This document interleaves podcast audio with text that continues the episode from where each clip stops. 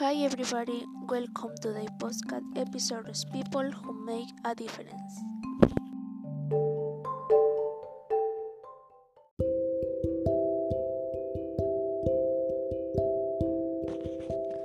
Fernanda is a nurse who makes a difference.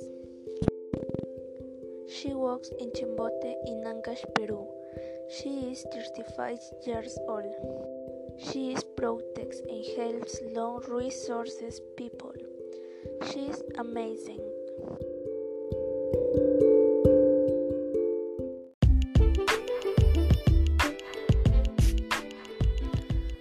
Alex is a psychologist who makes a difference.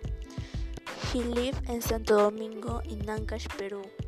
He is 23 years old. He encourages young people to face their problems calmly. He's great.